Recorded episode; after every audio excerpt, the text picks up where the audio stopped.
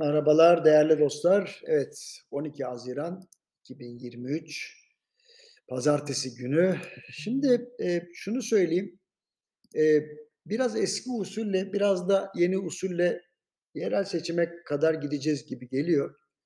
Niye bunu söylüyorum? Çünkü hafta sonu hem Kayseri'deydim hem Bursa'daydım. İş insanlarıyla sohbet ettim, vatandaşla sohbet ettim. Şimdi maliyet artışlarının içinde herkes diyor ki emeğin payı yükseldi, tolerans sınırını da aştı. Dolayısıyla biz daha az kişiyle aynı performansı elde etmek istiyoruz diyorlar. Tabii bunun için teknoloji lazım. Ama teknoloji için de para lazım. Ha, şimdi para işi biraz sıkıntılı. Çünkü bankalar hala kredi vermede nazlanıyor. Çünkü para otoriteleri tahvil satın alma zorunluluğunu kaldırmadı. Yani bir banka kredi verirken bir de devlete borç vermek zorunda. Yani Merkez Bankası'ndan bir de herkes faiz artışı bekliyor. Dolayısıyla yeni oluşan, böyle oluşan fonlama maliyetine göre kredi verecek bankalar.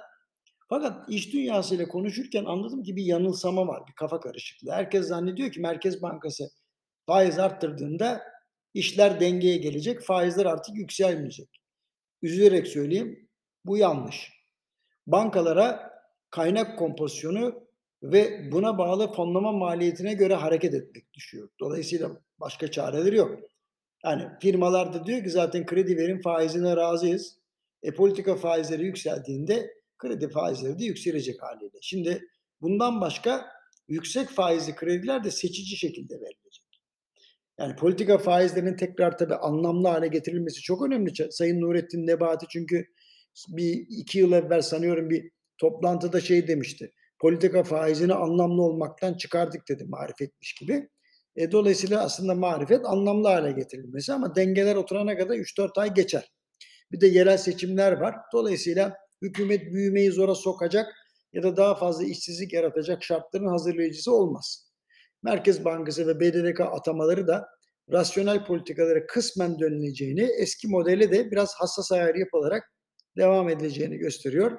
Özetle bu şartlar altında enflasyonun kendi kendine sakinleşmesi, büyümenin devamlılığı için kredi koşullarının bazen sıkıştırılıp bazen gevşetileceği anlaşılıyor. Şimdi seçimler önce de sonra da ben radikal bir değişim beklemeyin diye uyarmıştım. Uyarırken de kastım zaten buydu.